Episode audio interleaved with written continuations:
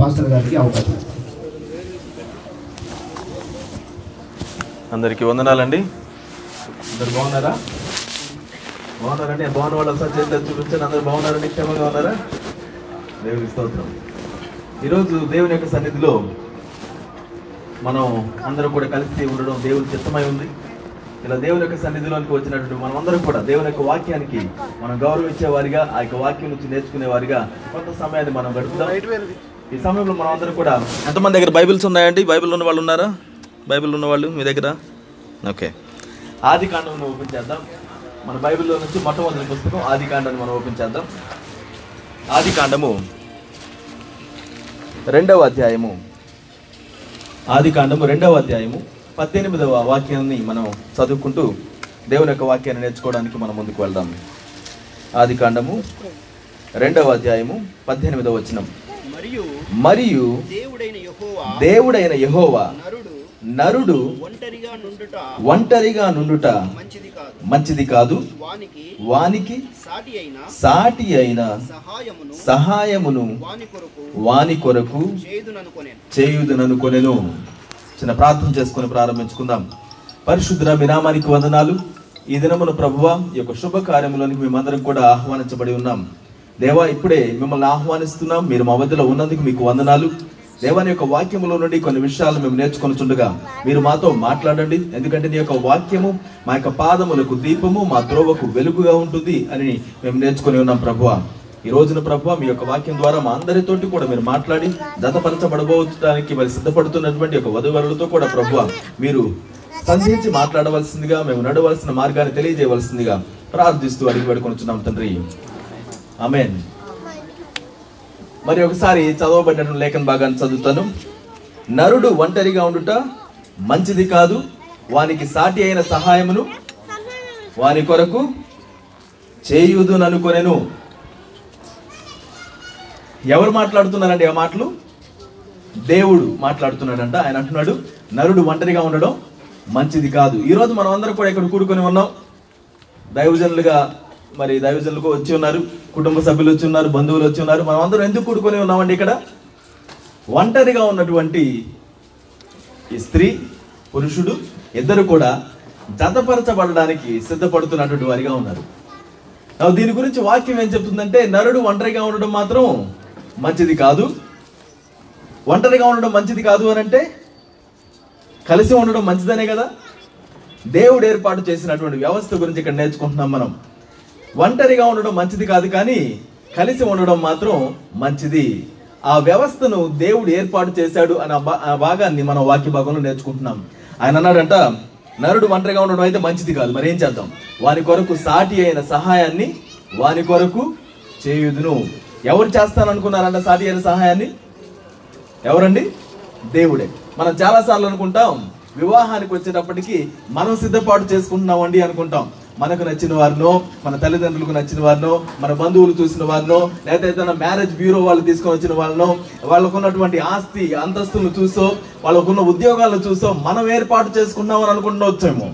కానీ వాక్యం ఏం చెప్తుందంటే మీ ఏర్పాట్లు కాదండి నేను ఏర్పాటు చేస్తాను అంటున్నాడు దేవుడు వారి కొరకు సాటి అయిన సహాయాన్ని ఎవరు చేస్తారు నేనే చేస్తాను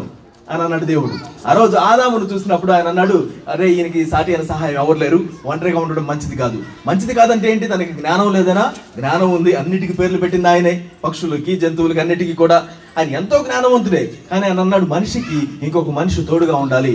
అది దేవుని యొక్క డిజైన్ ఆయన అన్నాడు ఆయనకి సాటి అయిన సహాయాన్ని నేనే చేస్తాను ఈరోజు మరి వివాహ వ్యవస్థలోనికి మరి జతపరచబడబోతున్నటువంటి ఈ యొక్క స్త్రీ పురుషులకి నేను చెప్పేటువంటిది ఏంటంటే ఈ యొక్క నిశ్చితార్థం మనం జ్ఞాపకం చేసుకోవాల్సింది దేవుడు నిర్ణయించినటువంటిది అనేది దైవజనుల సమక్షంలో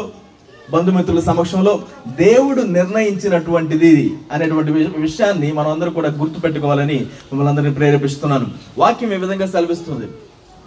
ఇద్దరు కలిసి ఉండడం మంచిది ఇద్దరు కలిసి ఉండడం మంచిది బలోపేతంగా ఉంటుంది ఆ యొక్క సంబంధం అనేటువంటిది దీని గురించి మనం ఇదే అధ్యాయంలో ఇరవై నాలుగు ఇరవై ఐదు వచనాల్లో ఇరవై నాలుగు వచనాన్ని చదువుకుందాం రెండవ అధ్యాయం ఇరవై నాలుగు వచనం దీనిలో ఇంకొంచెం స్పష్టతను మనం చూస్తాం కాబట్టి కాబట్టి పురుషుడు పురుషుడు తన తండ్రిని తన తండ్రిని తన తల్లిని తన తల్లిని విడిచి తన భార్యను తన భార్యను హత్తుకొను వారు వారు ఏక శరీరమయ్యుందురు అప్పుడు చాలండి ఎలా ఉంటారంటే అండి వాళ్ళు వారికి జతపరచబడిన తర్వాత ఏక శరీరంగా ఉంటారంట అంటే వాళ్ళు వాళ్ళని చూస్తే ఒక్కటిగా ఉంటారంట ఎలా ఉంటారు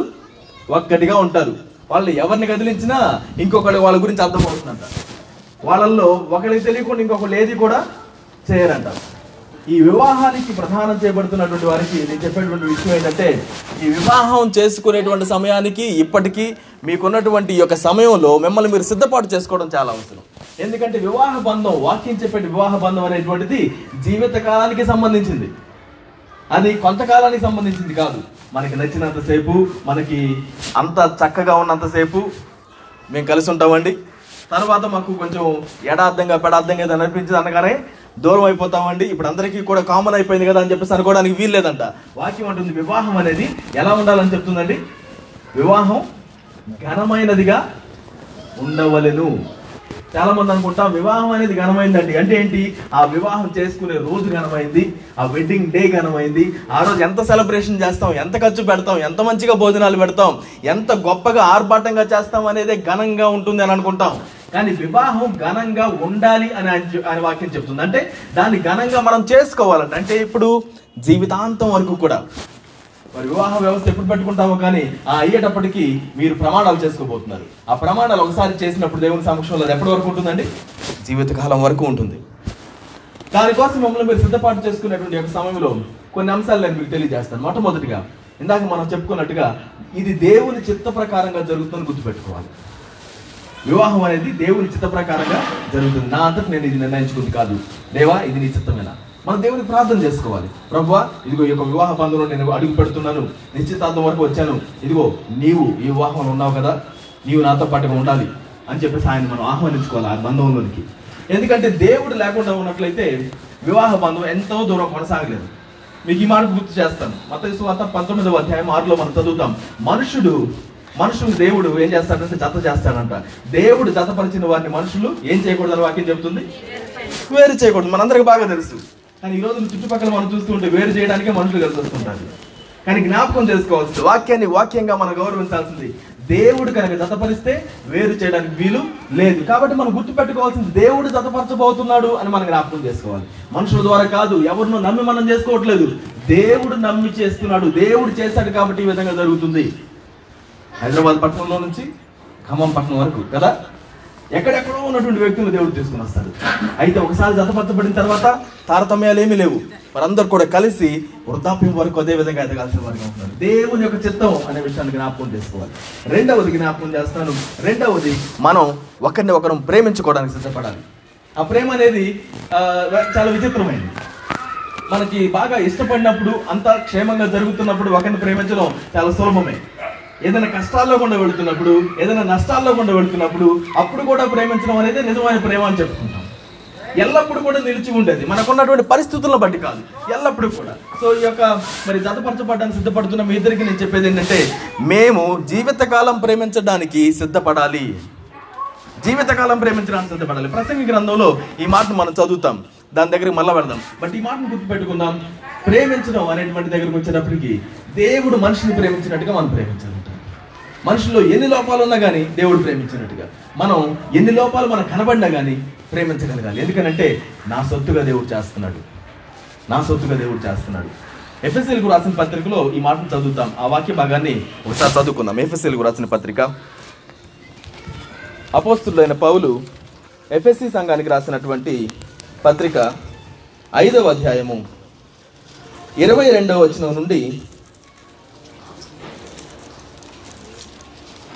నేను ఒకసారి చదువుతున్నాను స్పష్టంగా కొంచెం లెంగ్తి ప్యాసేజ్ కనిపించవచ్చు కానీ అందరూ కూడా ఒకసారి విందాం ఇక్కడ వివాహితులుగా ఉన్నటువంటి వారందరూ కూడా ఒకసారి విందామండి వాక్యాన్ని జాగ్రత్తగా జ్ఞాపకం చేసుకోవచ్చు కొన్నిసార్లు మనం మర్చిపోతూ ఉండొచ్చు కొన్ని విషయాలని మనం ఒకసారి జ్ఞాపకం చేసుకుంటే మన జీవితంలో కూడా అరే నేను ఈ విధంగా ఉండాలి కదా అని జ్ఞాపకం చేసుకోవచ్చు ఒకసారి ఈ మాటలను జాగ్రత్తగా వినండి స్త్రీలతో ప్రారంభిస్తారు తర్వాత పురుషులు కూడా ఆయన చెప్పడం జరుగుతుంది స్త్రీలారా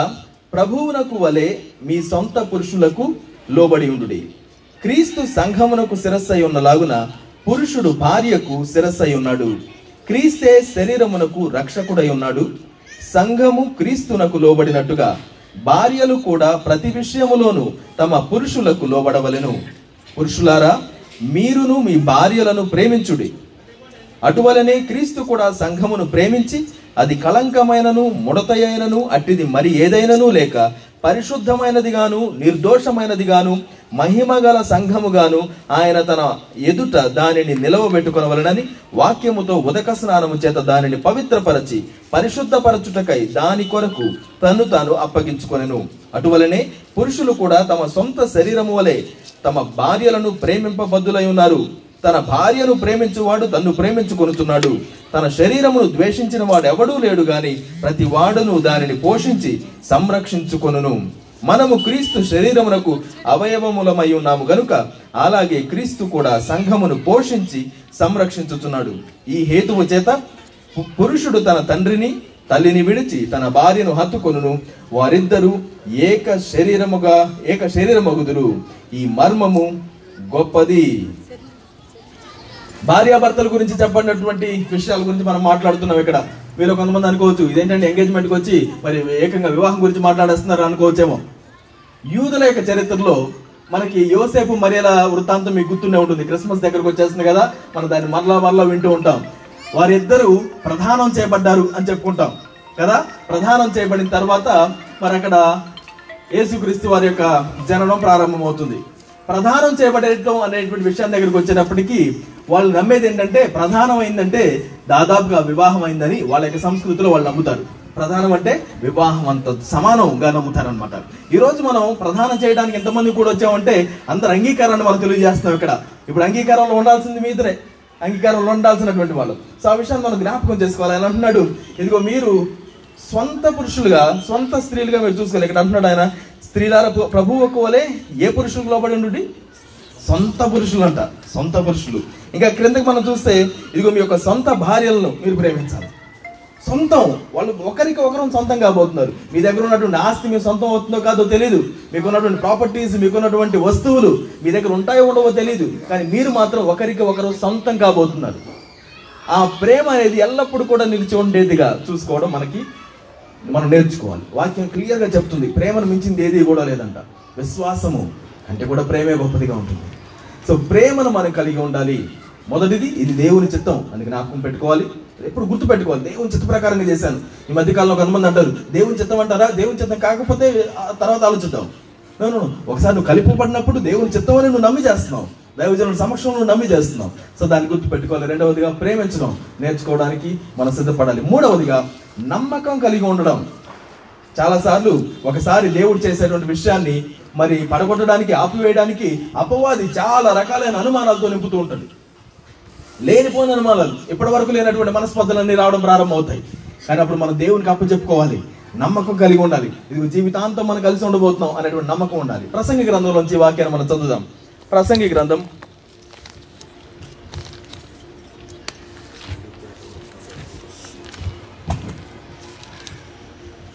నాలుగవ అధ్యాయం ప్రసంగి గ్రంథము నాలుగవ అధ్యాయము ప్రసంగి గ్రంథం నాలుగవ అధ్యాయం తొమ్మిదవ వచ్చిన నుంచి చదువుతున్నాను ఇద్దరి కష్టం చేత ఉభయులకు మంచి ఫలము కలుగును గనుక ఒంటివాడై ఉండుట కంటే ఇద్దరు కూడి ఉండుట మేలు అందరం ఒకసారి చెప్దాం మేలు వారు పడిపోయినను ఒకడు తన తోడి వానిని లేవనెత్తును అయితే ఒంటరిగాడు పడిపోయిన ఎడల వానికి శ్రమయే కలుగును వాని లేవనెత్తువాడు లేకపోవును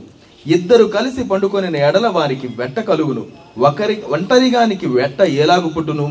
ఒంటరి యొగును ఒకని మీద మరి ఒకడు పడిన ఎడల ఇద్దరు కూడి వారిని ఎదిరింపగలరు మూడు పేటల తాడు త్వరగా తెగిపోదు కదా ఒంటరిగా ఉండడం ఉపయోగం లేదండి పడిపోవడానికి చాలా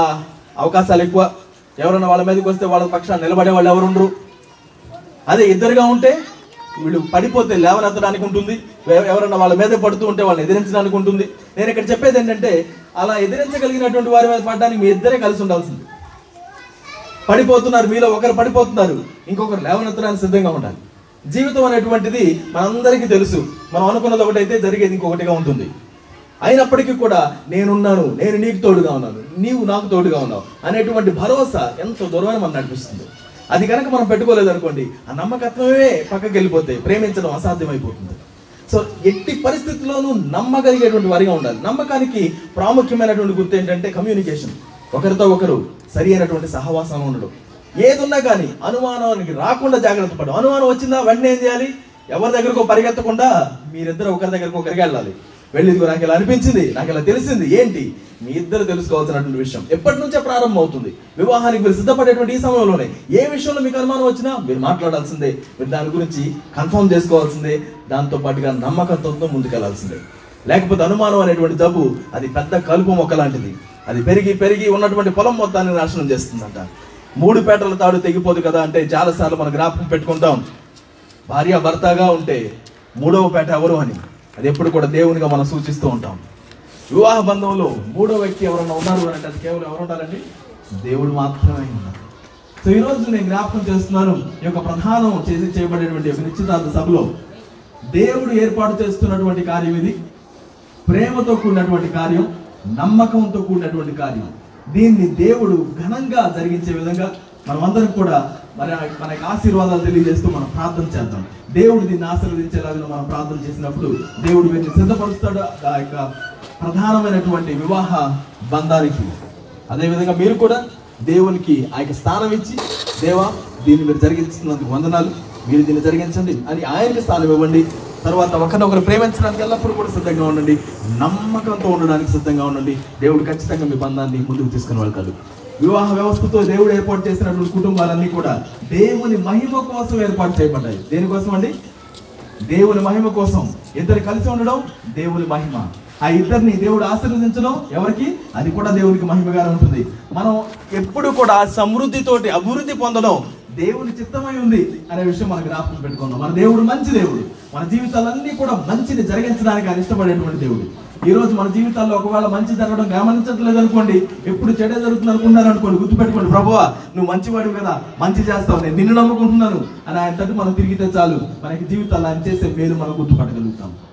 ఈరోజు అందరూ కూడా చిన్న ప్రార్థన చేద్దాం మనం మనం ప్రార్థన చేసేటప్పుడు దేవా మా జీవితాలను నీకు మహిమకరంగా ఉంచండి మా కుటుంబాలని అని ప్రార్థన చేద్దాం అదేవిధంగా నూతనంగా ఈ యొక్క వివాహ వ్యవస్థలోనికి మరి గతపరచడానికి సిద్ధపడుతున్నటువంటి ఈ యొక్క స్త్రీ పురుషులిద్దరి గురించి కూడా ప్రార్థన చేద్దాం దేవా వీరిద్దరిని మీరు కలపబోతున్నారు నీకు వందనాలు అని చెప్పేసి వీరిద్దరి గురించి కూడా మనం ప్రార్థన చేద్దాం మన తల్ల ఉంచుదాం దేవునికి ఈ యొక్క వధువరులుగా సిద్ధపరచబడబోతున్నటువంటి యొక్క మరి పురుషుణ్ణి స్త్రీని ఆయన ఆయన యొక్క హస్తానికి మనం అప్పు చెప్దాం అందరూ కూడా ప్రార్థన చేద్దాం కొన్ని నిమిషాలు మన యొక్క కుటుంబాలను కూడా మనం జ్ఞాపకం చేసుకుందాం దైవం మీరు మమ్మల్ని ఆశీర్వదించిన దాన్ని బట్టి నీకు వందనాలు దీనిలో ఎడబాటి కారణం ఏది కూడా లేదు మేము కూడా మీ చిత్త ప్రకారంగా ఉన్నాం అని మేము జ్ఞాపకం చేసుకుంటాం మాలో తగ్గిపోతున్నటువంటి ప్రేమను మేము ఇంకా ఇనుమడింప చేసుకోవడానికి మమ్మల్ని మేము సిద్ధపాటు చేసుకుంటాం మేము కలిగి ఉన్నటువంటి ఆ యొక్క నమ్మకత్వాన్ని ఇంకొన్ని పెంచుకోవడానికి మేము సిద్ధపాటు చేసుకుంటాం ప్రభు అనుమానాలన్నింటినీ కూడా తొలగించుకుంటాం మాట్లాడుకుంటాం కానీ ఏ మాత్రం కూడా వేరు కావడానికి దూరంగా వెళ్ళడానికి సిద్ధపడము మీరు మమ్మల్ని ఆశీర్వదిస్తున్నందుకు వందనాలు అదేవిధంగా ఈ కుటుంబాన్ని మీరు ఆశీర్వదించండి దేవా ఇక రెండు కుటుంబాలను మీరు కలుపుతున్నారు ఇక్కడ రెండు ప్రాంతాల్లో ఉన్నటువంటి వ్యక్తుల్ని ఇది ఒక కుటుంబంగా మీరు చేస్తున్నారు ఈ యొక్క ఇద్దరిని కూడా ఒక శరీరంగా మీరు మార్చడానికి సిద్ధపడుతున్నారు దేవా ఈ యొక్క సమయాన్ని గురించి ప్రార్థిస్తున్నాం వివాహానికి సిద్ధపడబోతున్నటువంటి యొక్క సమయంలో వారి యొక్క హృదయాలను మీరు కాయవలసిందిగా ప్రార్థిస్తున్నాం ప్రభు మీరు చుట్టూ మీరు కంచి వేయండి నాయన థ్యాంక్ యూ జీసస్ ప్రభు మినామానికి వందనాలు వినామానికి వందనాలు పరిశుద్ధమైనటువంటి దేవా ఈ దినమున ప్రభువ నీకు వాక్యంలో నుంచి మేము నేర్చుకుని ఉన్నాము మేము ఏమాత్రం కూడా ఒంటరిగా ఉండడం మీకు ఇష్టం లేదు అందుకోసమే మరి కలిసి ఉండడానికి మీరు వివాహ వ్యవస్థను మీరు ఏర్పాటు చేస్తున్నారు దేవాదానికి సిద్ధపాటు పడుతున్నటువంటి వధువరుల కోసం ప్రార్థిస్తున్నాం దేవ మీరు వీరిని జతపరచడానికి ఒక చోటికి మీరు చేస్తున్నందుకు వందనాలు వారికి హృదయాలను కూడా ప్రభు మీరు సిద్ధపాటు చేయవలసిందిగా ప్రార్థిస్తున్నాం ఇది కేవలం బంధువుల యొక్క దేవా కుటుంబాల యొక్క ఇదిగో ప్రణాళిక మాత్రం కాదు కానీ నీ ప్రణాళిక ఉంది అని మేము నేర్చుకుంటున్నాము దేవా ఈ యొక్క బంధువులు మీరు ఉన్నందుకు వందనాలు అదేవిధంగా నాయన మీరు వీరిలో ఆ యొక్క ప్రేమను ఇంకను అభివృద్ధి పరచవలసిందిగా ప్రార్థిస్తున్నాము ప్రేమలో మీరు ఎదుగుదల పొందుటకు మీరు సహాయం చేయండి నాయన మరి దుష్టుని శోధనలోంచి మీరు విడిపించండి ప్రభువా సంపూర్తిగా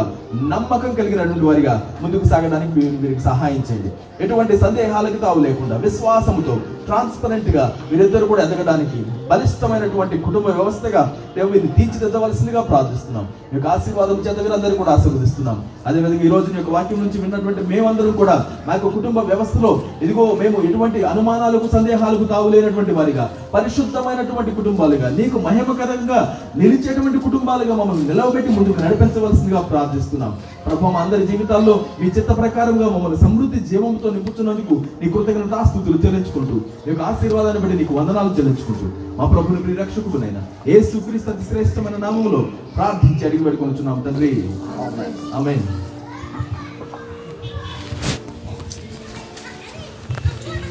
థ్యాంక్ యూ వర్తమానాన్ని బోధించినటువంటి పాష